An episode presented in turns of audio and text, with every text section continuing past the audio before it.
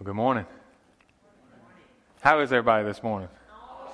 Awesome, awesome, awesome. awesome. It is good to be in the house of the Lord today. Had good worship, and I, I pray we're going to have a good message. And if not, we're at least going to have a good time.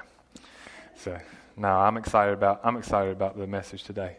Um, it's a, it's a topic that we all care deeply about, a topic that's probably more intimately involved in our day to day life than, than, most things that I talk about up here.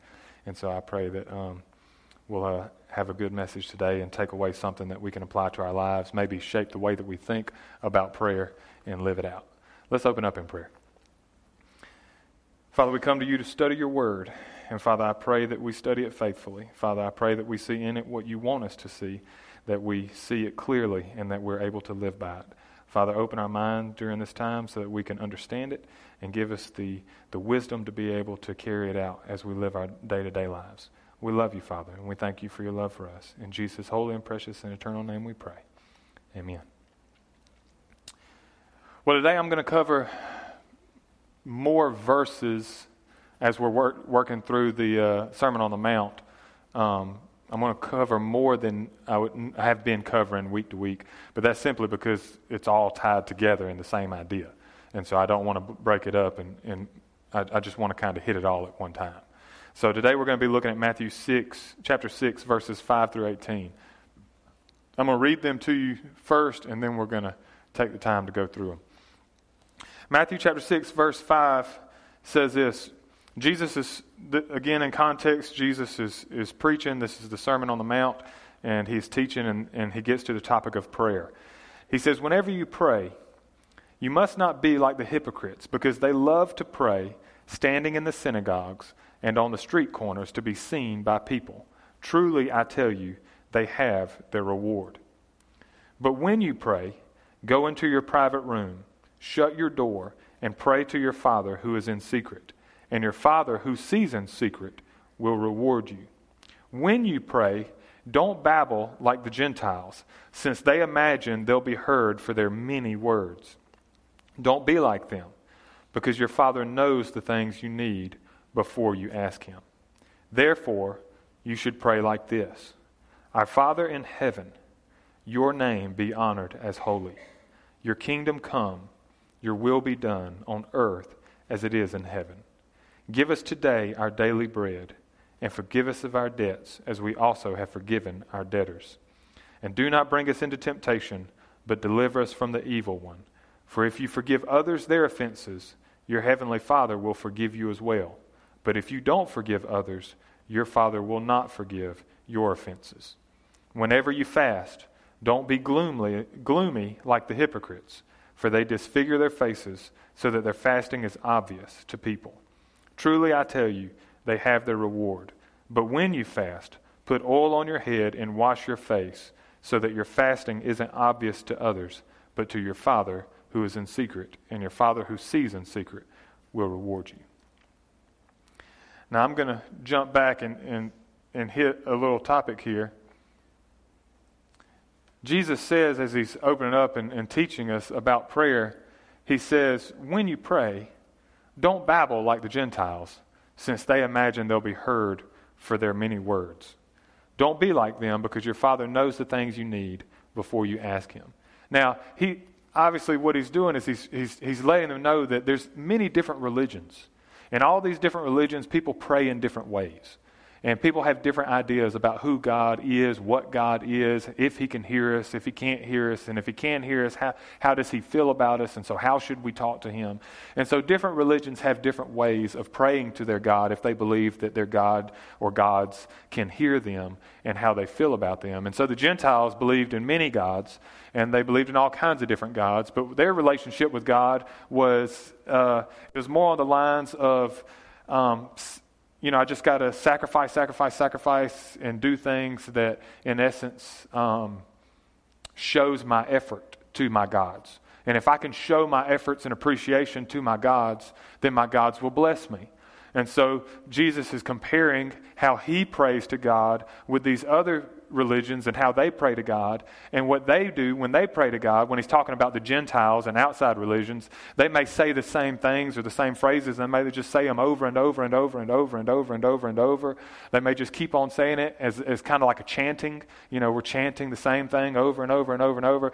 But their diligence was based on how long they would continue to do this, how serious they were about this. You know, did they spend, how, how much time did they spend doing this? And, and you can think of of instances in the Old Testament where, where you know, people would worship their gods and they'd go on and on and on and on and on and on and on and on and on. And so here, this is kind of what Jesus is comparing them to the Gentiles. He's like, don't, don't do that. Don't babble and just say the same phrase over and over and over and over and over because somehow it's going to earn you, you think it's going to earn you respect with your gods, and somehow your God's going to say, well, this guy's really devoted, so I'm going to bless him. I'm going to give him what he needs. He's like, that's not, that's not how God operates. That's not, that's not how it works. God doesn't want you to just say meaningless words over and over. He doesn't want you to say meaningless words once. He wants you to mean what you say. He wants you to mean the words you say to him. And all of us can think of examples, but, uh, you know, if you just think about somebody you know personally, if they talk to you, but they're just, you know, brushing you off and just saying what they think you want to hear so that you'll keep going, like, uh huh, uh huh. And then a few minutes later, you're like, you're not really listening, are you? Uh huh. Yeah, and you realize that you know what they're saying. They're talking to you, but it's meaningless. You know, I've I've never had that situation. I know that comes across. I try to pick situations where, uh, uh, you know, if if that were to happen, it would be me me to Lindsay. I promise. But but no. But the point is, we all can think of situations like that, whether it's parents and kids or whatever the case. And Jesus is like, no, no, no, no. Your God in heaven is not some distant God. He desires to be your father, and he's big enough and omniscient enough that he can hear every single person's prayer at the same time un, unabated. Like there's nothing distracting him. There's nothing like, oh man, I couldn't hear you because of all these other people talking at the same time. It doesn't work that way. And so Jesus is saying, when you come to prayer and, eh, to God, don't say, don't say anything you don't mean. And, and sadly, um, and I'll just say it. This is this is why I don't re- rehearse the, the recite the Lord's Prayer. You know, every service, simply because what happens is if you do that over and over and over and over and over. Now, I'm not saying you shouldn't teach your kids. I believe you absolutely should teach your kids the Lord's Prayer. It's the foundation for how we should pray. Like, the, you know, no prayer has ever been recorded in Scripture better than the Lord's Prayer. It's the, it's the ideal, perfect prayer. There's nothing wrong with the Lord's Prayer. But if we do to it what Jesus specifically told us not to do, that's when we get into trouble. Because when Jesus said, don't babble on and say meaningless words, don't say things because you feel like saying that somehow builds this connection between you and God, even though you're not actually meaning the words you're saying. He said you end up falling into the same trap as the Gentiles. That's why he said, pray like this. He didn't say, pray this. And so there's a difference because some religions, religions and many religions do teach, pray this. And they give you an exact phrase to pray. And they may even tell you, pray this 50 times. Pray this a certain number of times. And that is not what Jesus said or taught. Jesus said, pray like this. And so we're going to get to what that means, how to pray like that at the end. And if I don't hurry, we're not going to get there. So I'm going to have to hurry. So let's just keep that in mind. He rebukes the Gentiles for praying meaningless words, he rebukes the Jewish leaders the rabbis, Pharisees, the, Sadducees. He, he rebukes the Jewish leaders for praying with the wrong heart. He, he doesn't necessarily say, you know, that they're just babbling on and on, saying meaningless words, but he does say that they pray so everybody can see them. So even if you do pray meaningful prayers, if you pray with the wrong heart, it's meaningless. If you're just looking for praise or attention from other people, which the, the Jewish leaders that Jesus was rebuking were doing, then that is meaningless as well. God does not honor those prayers. So we're going to look. Um, we're going to look at Jesus' prayer.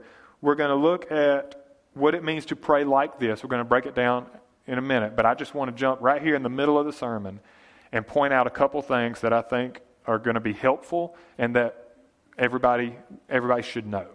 Okay?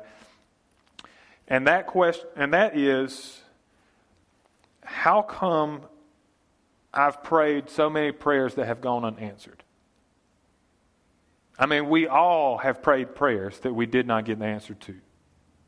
Now, I will tell you up front, you can come to me with a list of every prayer you've ever prayed that went unanswered, and I will tell you adamantly, beyond a shadow of a doubt, no questions about it, I have no idea why that prayer went unanswered. I'll just tell you. I, mean, maybe if you told me, hey, I prayed for a Lamborghini and I didn't get it, I can tell you why that prayer didn't get answered. Okay, that one I can tell you. But my point is, I'm not up here trying to tell you that there's a rule I'm about to give you, and if you would just apply that rule, you'd get every prayer you pray for. And that, that is absolutely not what I'm trying to preach. And so I don't want you to take what I'm about to tell you and then say, oh, well, if I didn't get my prayer answered, it was because so and so. I'm not trying to tell you that. All I'm trying to give you is some rules that God gives us and that we need to go by. Okay? God gives us rules. Just like if I were to say, you have rules for driving. Okay? If you were to come to me and say, I got a speeding ticket, and I stood up here and said, you can get a ticket. I, I messed that up. If you were to say, hey, how come I got a ticket? Well, I could stand up here and say it's wrong to speed. And if you speed, you're going to get a ticket. You don't then just go and apply that and say, that's why I got that ticket. No, you probably, you might have ran a stop sign. You might have done, you know, you might have parallel parked. You might have been a hit and run. I mean, there's all kinds of reasons why. I'm just going to give you some of the rules that God gives us. Can, can we start off on that foundation? I'm going to give you some rules why God doesn't answer prayers sometimes that doesn't mean that's why your prayers didn't get answered. I'm just giving you some rules to live by. Okay? I hope, I hope that's clear because these type of sermons, I promise you, these type of sermons where you, especially when you put them online, how to get God to answer your prayer, why God doesn't answer your prayer, these types of sermons get the biggest counts online, the most watches because everybody wants to know the secret to get my prayers answered. Everybody wants to know that. And I don't want my words today to be taken and applied the wrong way. But we're going to look at some rules specifically of why some two two instances of why God will not answer our prayers. And he tells us he will not answer our prayers under these two circumstances. The first circumstance is you guessed it probably sin. Maybe you didn't guess it. If you've gone to this church long enough, you probably did. Sin. God says, Isaiah 59 2, but your iniquities are separating you from your God, and your sins have hidden his face from you so that he does not listen. You say, well, that's Old Testament. I've been washed by the blood of Jesus. Well, we'll get there in a minute, but the, God doesn't change his mind from the Old Testament to New Testament. And some things we don't follow in the Old Testament about sacrifice and things like that. But in essence, the principles are still the same. But God specifically said, if you're living in sin and your sins, you're living a life of sin, I'm not listening to your requests. And you say, well, he can't do that. Well, of course he can. Why wouldn't he? If you're a parent and you have a child and your child is living in sin, and they come to you and keep asking for stuff,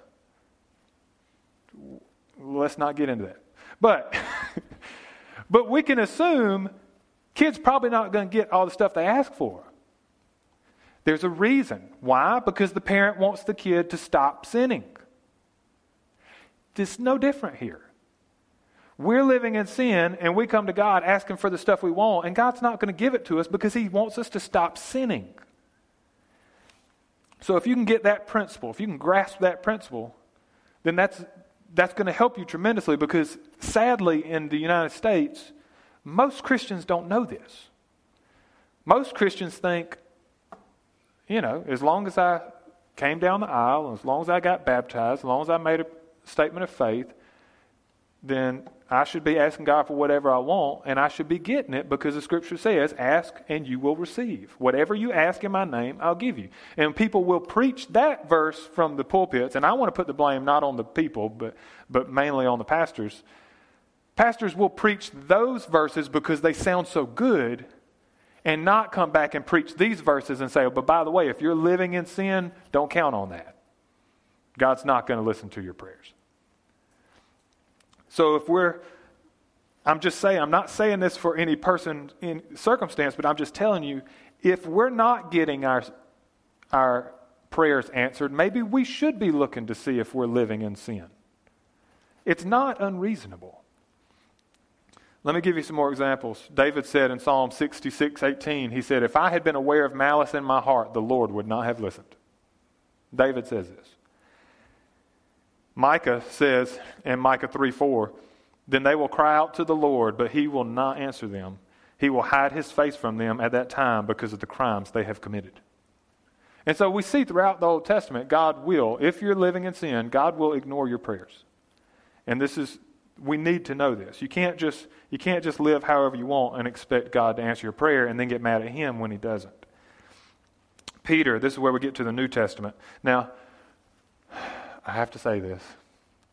Ladies, this verse tends to be a little controversial with ladies, uh, but it applies the same way to men and women. So what I've got to say this. i I cannot leave this out. I've got to say this because the guys need to know this. Guys, you listening?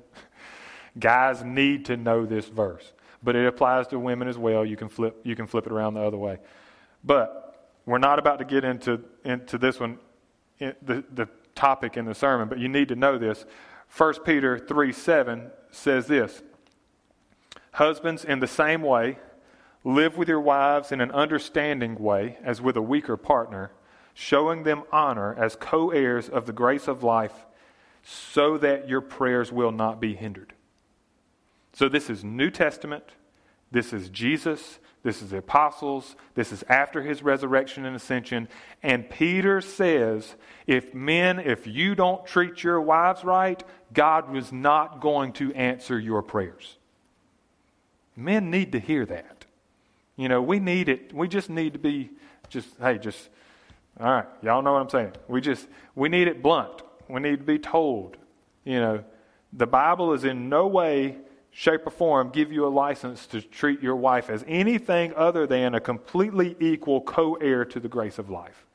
And if you do so, God will not listen to your prayers. But women, I'm going to tell you, it's the same both ways. So if you're not treating your husband right, don't expect God to answer your prayers. How many times have you heard that from the pulpit? This is not the popularity topics. This is not the topics people preach to bring people in. But I'm telling you, this as Christians, we need to know these things. Because what happens is we get disillusioned with God and think that God's not listening or God doesn't care or God forbid, we get to the point where we just think God's not there. There is no God because we've never heard him answer our prayers, da da da da da da. But yet we've never been told, hey, we, we probably need to look in the mirror first. Because if we're living in sin and we're not living right, then we, we shouldn't expect God to answer our prayers until we repent and turn from our sins. God does not promise to answer the prayers of sinners, whether lost or saved. The only prayer he promises in the scripture to answer from a lost person is a prayer of salvation. That's it. If you are lost, the only prayer he is concerned about answering is a prayer of salvation. Does that mean he won't answer lost people's prayers? No. Because by answering their prayers, it will oftentimes lead them to himself so that they will give their lives to Christ. It's not saying he doesn't, it's just saying he doesn't promise he will. And so he will answer any prayer anytime that it, it, that it matches with his will and that it's going to move the kingdom forward and move people to salvation. He's going to answer that prayer anytime he wants. And he does it all the time. But we need to, we need to know that. James 4 1 through 3 says, What is the source of wars and fights among you? Don't they come from your passions that wage war within you? You desire and do not have. You murder and covet and cannot obtain. You fight and wage war. Then he says this, which this is the part usually where everybody picks up, and this is the part you're familiar with. He says, You do not have because you do not ask. Who's heard that? Everybody's heard that. Most people haven't heard all the part of the verse right before that. But he says, You do not have because you do not ask. He says, You ask and don't receive. This meaning when you do ask in prayer, but you don't get answered. He said, You ask and don't receive because you ask with wrong motives, so that you may spend it on your pleasures. And so, what he's saying is, there are two, that's the second thing. Okay, so the first thing is, the first thing is sin. If we're living in sin or disobediently, he, he may not listen to us and answer our prayers. The second thing is um, not necessarily sin, but we're asking for the wrong, we're asking for the wrong motives. So in other words, we're, we're not asking for the, for the right reason. We're asking for selfish reasons. Okay? We want, we want this because we want this. We ask because it will make our life easier. We ask because it'll make my life better. It'll improve my life. Uh, and it's all about me. And so when you ask for what he says, spend it on your own pleasures for yourself for the wrong reasons, don't expect to get that answer either. So, why does he make such big promises to those who are saved? That we will receive whatever we ask from him. Why does he say that? Because he does say that. He tells us as Christians, ask whatever in my name and you'll get it. Why, why does he make that statement if we look at this and say, well, you know what? If you ask for the wrong, selfish or wrong reasons, or if you're living in sin, he won't answer your prayers, then why did he even bother to say, ask whatever you want and I'll give it to you? And I think, my opinion, it's because the two things that are required of entering into the church, when he said this, he was talking to Christians. He was talking to those who had entered into the body of Christ. And so, what are the two things? you have to repent and believe. And so that was, that was a requirement of the church. That wasn't optional.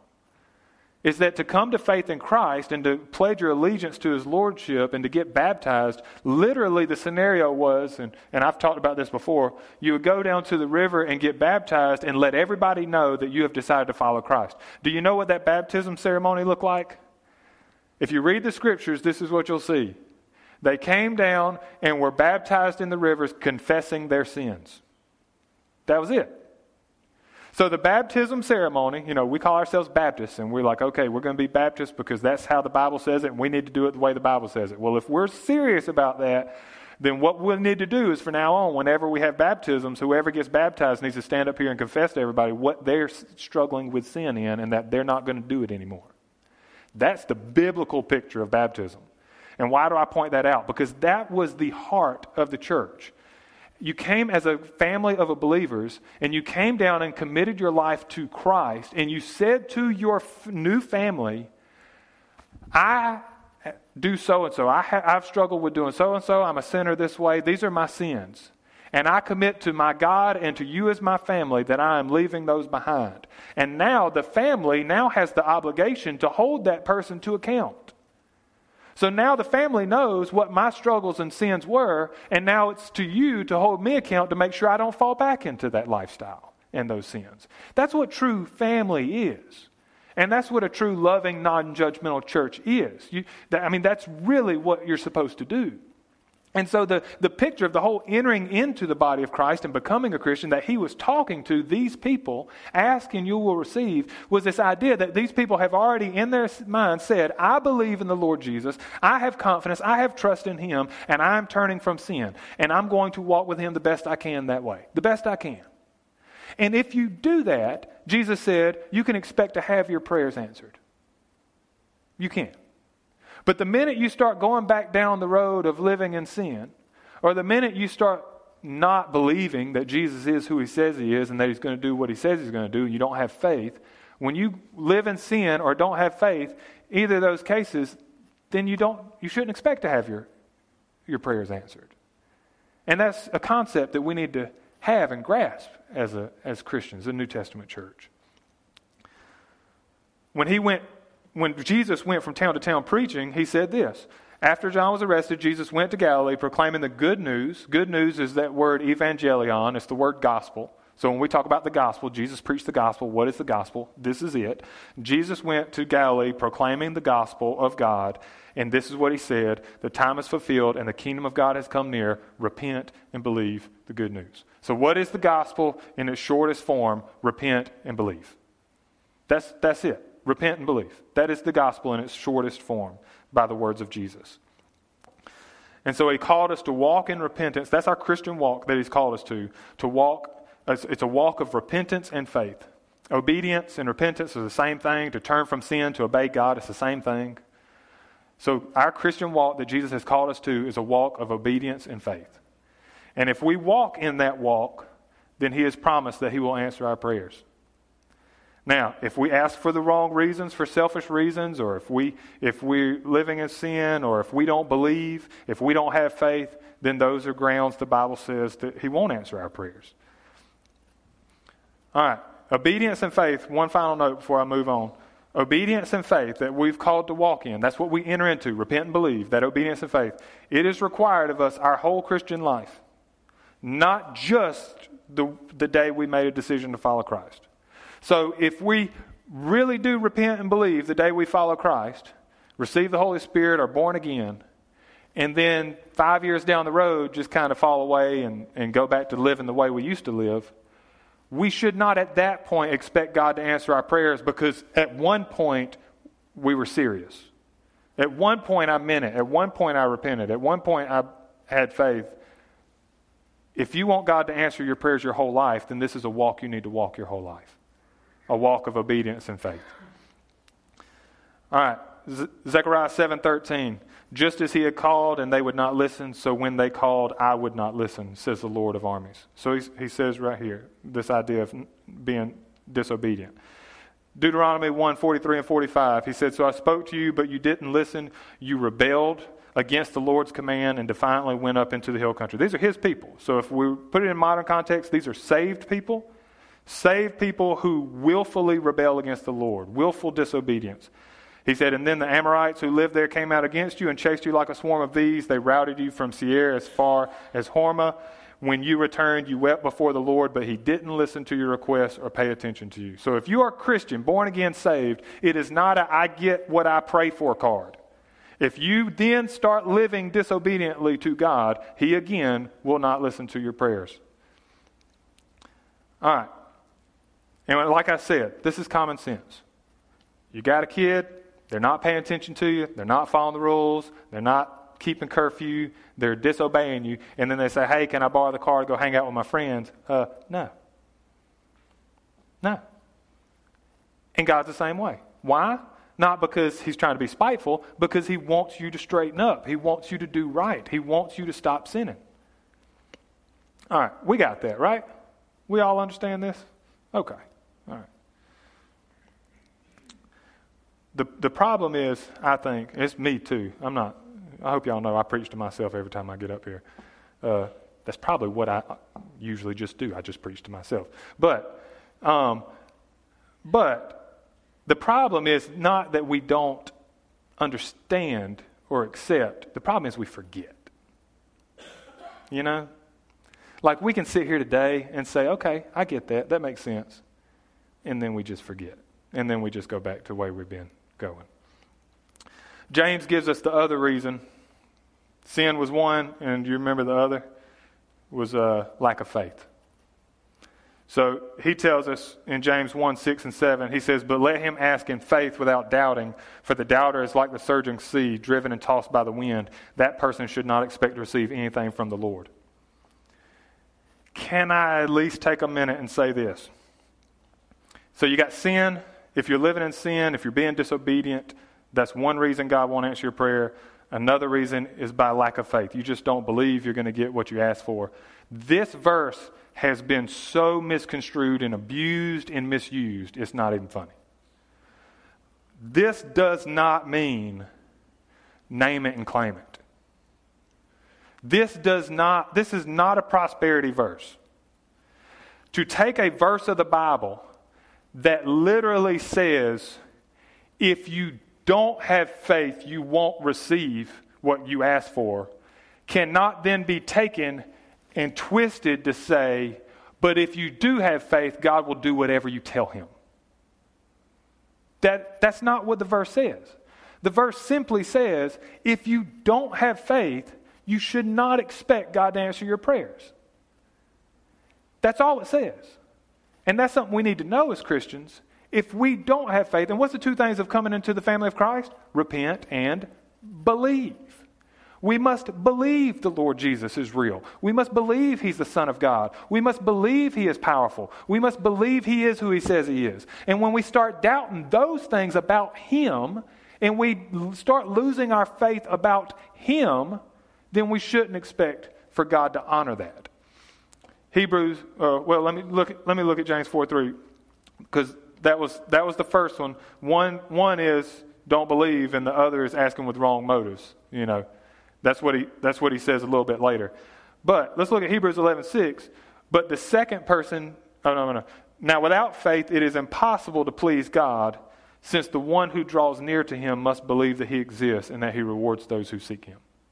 Without faith, and that's what James is talking about faith. Without faith, it's impossible to please God because you doubt him. You doubt who he is. You doubt his goodness. You doubt his ability. You doubt his power. You doubt his presence. You doubt his care. When you doubt those things, you shouldn't expect to receive what you ask for. So, those are the two things I wanted to point out the two things we need to live by. One, we need to make sure that we're doing the best we can not to live in sin. That's, all, that's what God asks. He knows we're not perfect, but I mean, we're either serious or we're not. We either care or we don't. We either turn from sin or we don't. Yeah, we're going to fall in sin. We're going to mess up, but we're not going to live a lifestyle of it. When we live in a lifestyle of it, that's whenever, whenever we see that we're in trouble. We need to stop. We need to turn. And the other is we got to have faith. That does not mean if I say, I believe I'm going to get it. I believe I'm going to get it. I believe I'm going to be wealthy. I believe I'm going to be successful. I believe I'm going to have health. I believe I'm going to have all this. If I just have, muster up enough energy and enough confidence within me, which is usually just emotion, by the way, it's just an emotion if I can muster up enough of this emotion and try to live it out, then God's going to do what I tell him to. That is not what the Scripture teaches.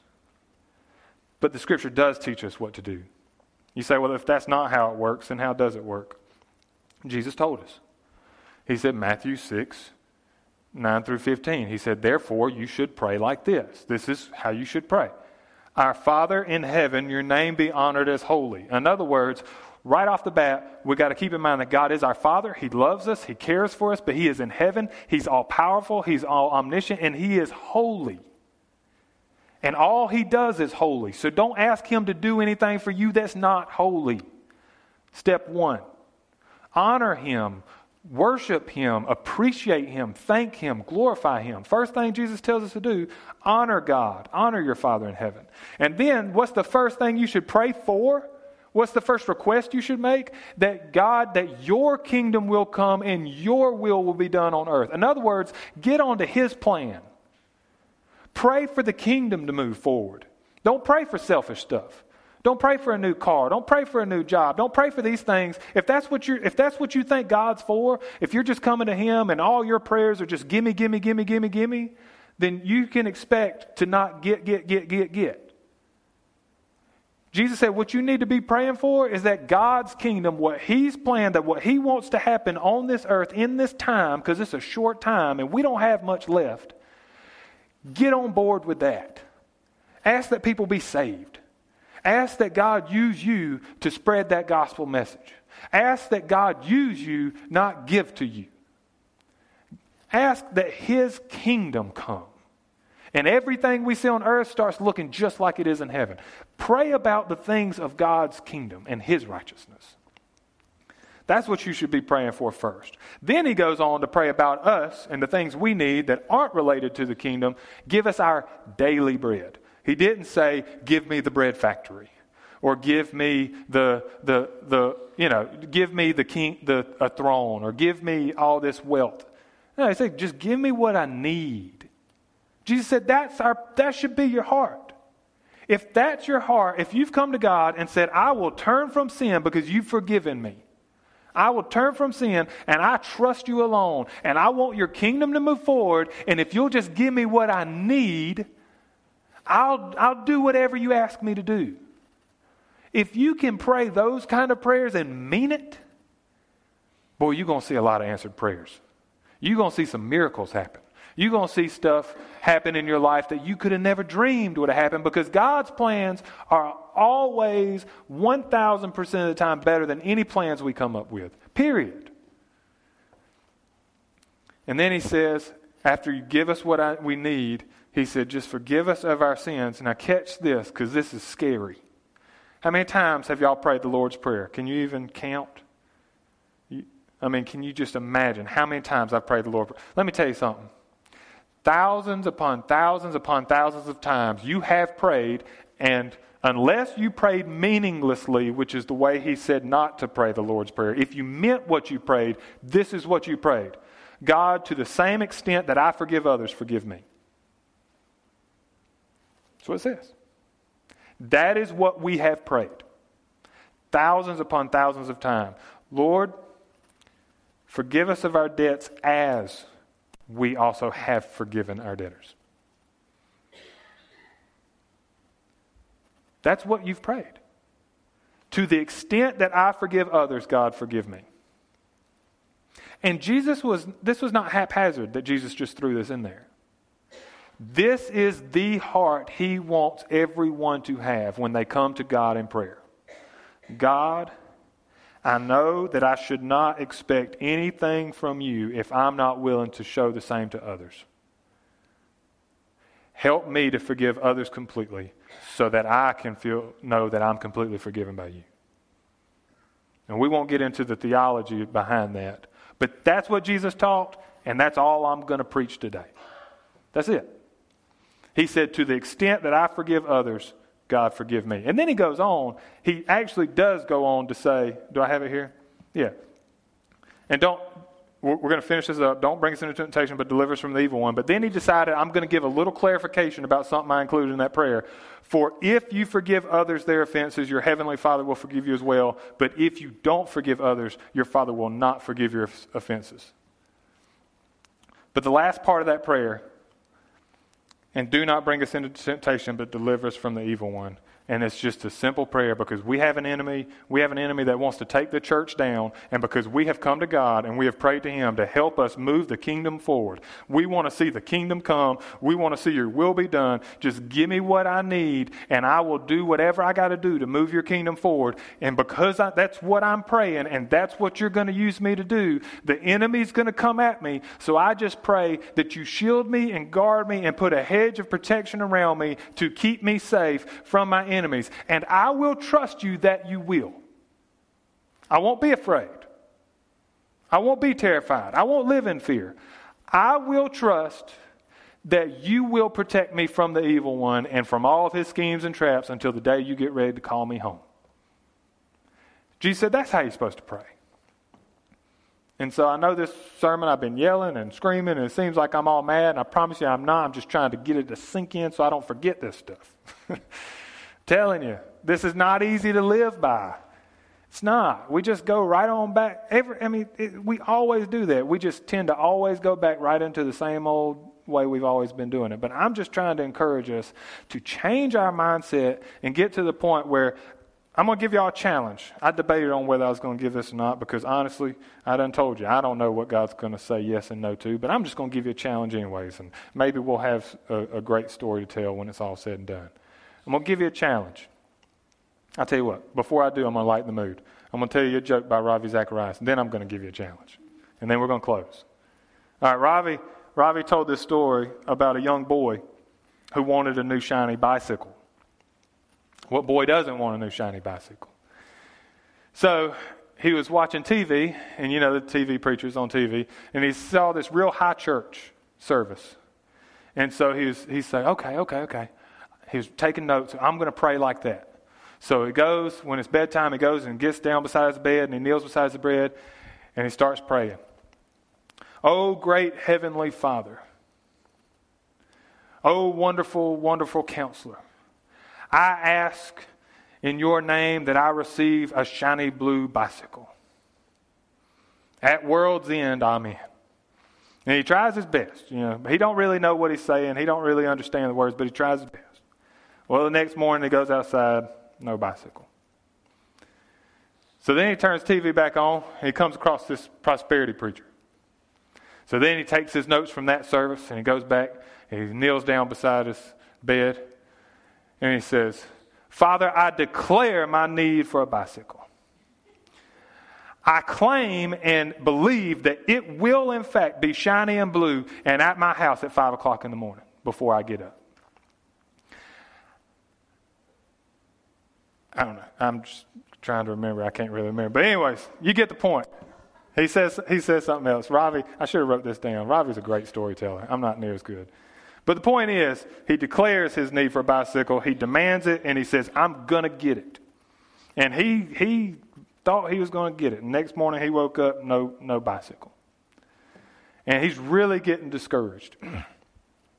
His mama uh, sees him go in her bedroom, and he picks up this figurine of the Mother Mary. And he goes off. He did, she didn't see where he went. A little bit later, he comes back. He don't have it anymore.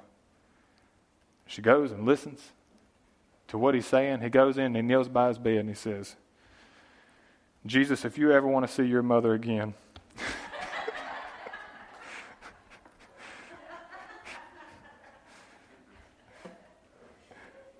well, there's a couple points I want to make.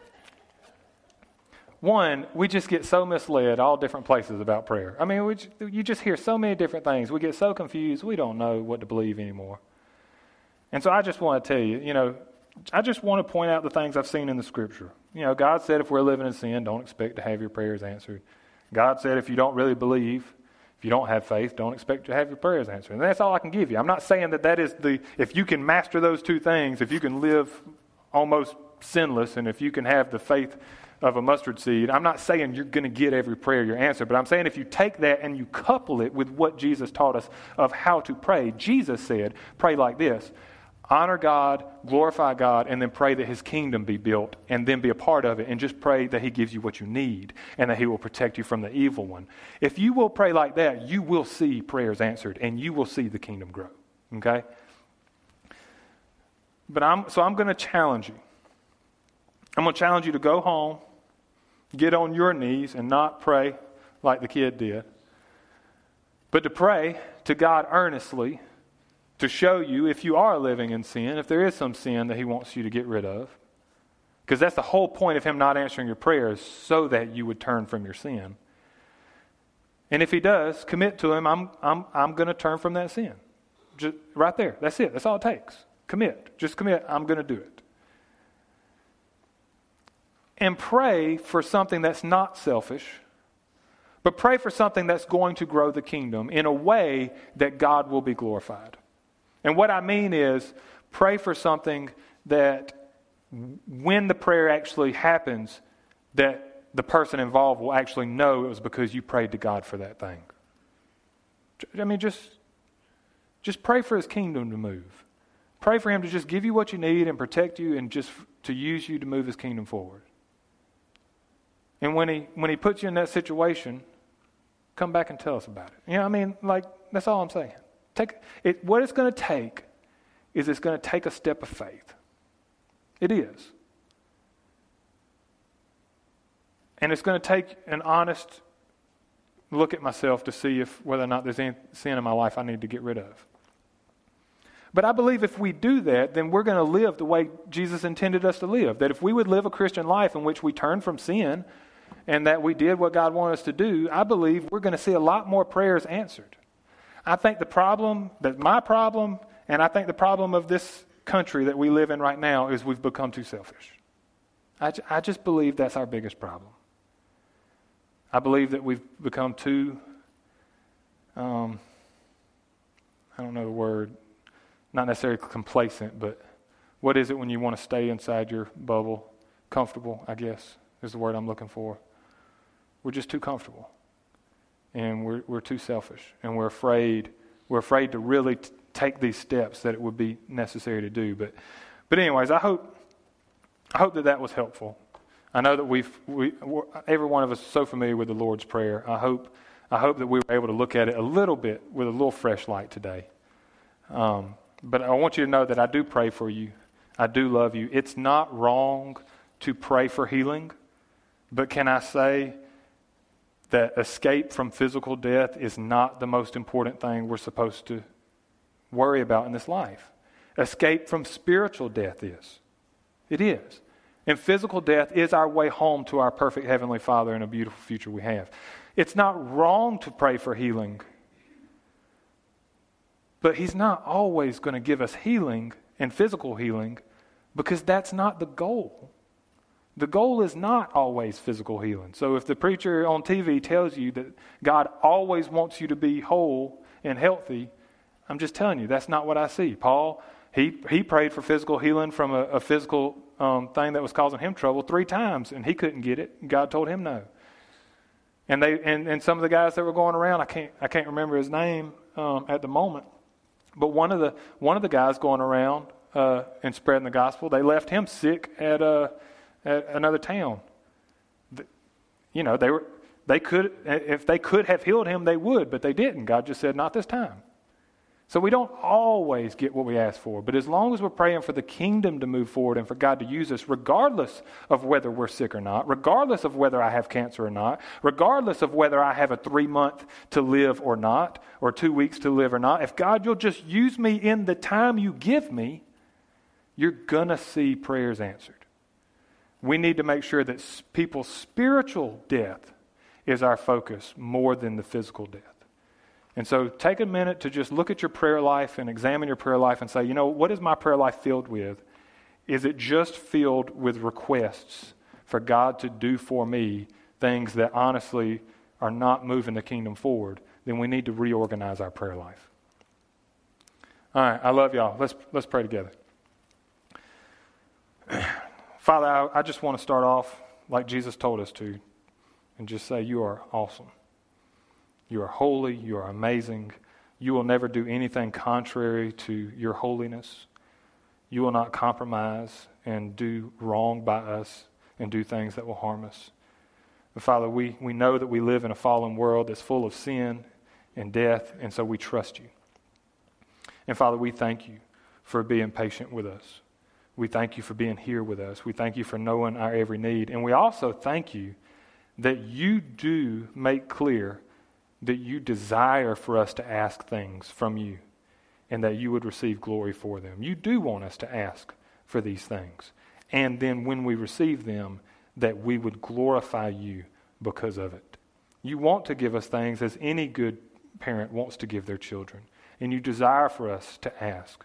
You said in James that we don't receive because we don't ask. That's one of the reasons we don't get the things that you want to give us is because we haven't prayed. So it's you make it clear you desire and you want us to pray. You want us to pray and ask for things, but you want us to ask rightly things that are going to be good for you, for your kingdom, to move the kingdom forward for your children on this earth, and not to take those times to be selfish. And so, Father, we ask that you help us do that because we are naturally selfish. We naturally are self focused. We naturally think about ourselves first. And so, Father, we ask that you change our heart. You remold it and remake it more into the image of your Son. And that we would be others focused and that we would be kingdom focused for the time that we are here on this earth. Father, we know that you have answered countless prayers in the history of this church and that you will answer countless more. And so, Father, we look forward to the prayers that you will continue to answer. And Father, we, th- we look forward and thank you for your judgment, for your wisdom, for your knowledge of knowing when to say yes and when to say no and when to say later. And so, Father, we trust that. And we thank you for being so wise. And we thank you for, for being so good. And we love you, Father. And we ask you to shape our prayer lives to be more intimate with you, to be more personal with you, to be more consistent with you. Because I believe that our, our prayer life is the number one thing that's going to, to affect our daily life. And so, Father, help us to do that right every morning, to start off in right relation with you, in right prayer, in a right mind, and a right heart. We love you, Father. In Jesus' holy and precious and eternal name we pray. Amen. If you would please stand and join us for this last song.